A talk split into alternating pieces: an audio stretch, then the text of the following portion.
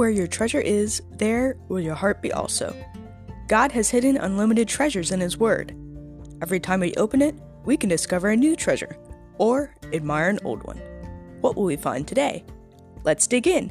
Here's Carla Early with Treasure Hunt in the Word.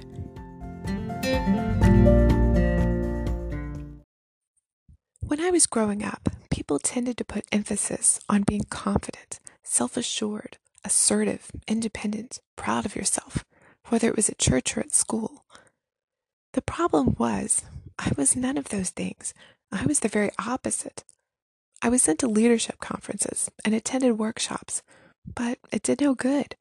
I was still shy, and in my mind, useless to God. I felt like a failure. Anytime I tried, I'd fall flat on my face. The world tells us that self confidence, independence, and pride are important attributes. But Proverbs 3:26 knocks the wind out of what the world tells us. It says, "For the Lord will be your confidence and will keep your foot from being caught." The Bible says self-confidence, independence, and pride are things that we don't want or need to be as Christians. Instead of self-confidence, we should have God confidence. Instead of independence, we should be dependent on Him. Proverbs 3 5 and 6 says, Trust in the Lord with all your heart. Lean not on your own understanding. In all your ways, acknowledge Him, and He will make your path straight. Instead of pride, we should have humility. Proverbs 11 2 says, When pride comes, then comes shame, but with the humble is wisdom. These things are what we need to live a successful Christian life. God won't let us down, even if we let ourselves down.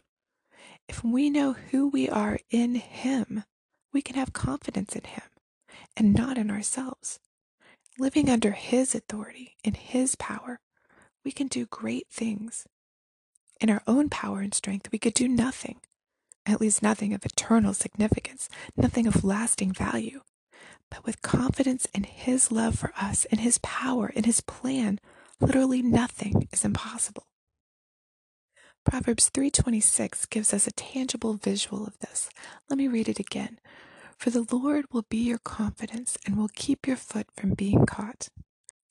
If we walk along our path confident in our own talents and abilities, we'll walk right into a hole and get our foot caught. But if we walk confident in the Lord, who knows the path, He will guide us. He will guide our feet to keep them from being caught in a snare that the enemy had set up for us. We can only be truly confident in Him, not in ourselves. With Him, there's nothing to fear.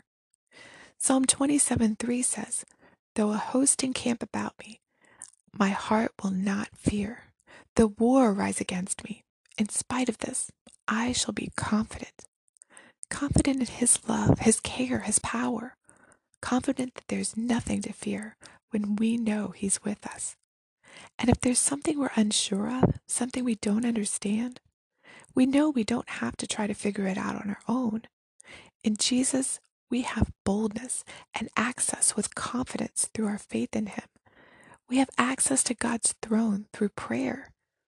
And if we don't feel good enough or wise enough strong enough for a specific task He's called us to do, we know that He can equip us for that job. And in fact, our weakness in that area will help Him shine through more brightly. Philippians 1 6 says, For I am confident of this very thing, that He who began a good work in you will perfect it until the day of Christ Jesus. He's still working on us and will continue to work in and through us. We just need a confidence that we can only have in Him. I'd love to hear your stories about how God has made you confident in Him. You can contact us at treasurehuntintheword at gmail.com. You can listen to other episodes on our website, which you'll find in the description below. I'm Carla Early, and thanks for listening. And remember, where your treasure is, there will your heart be also.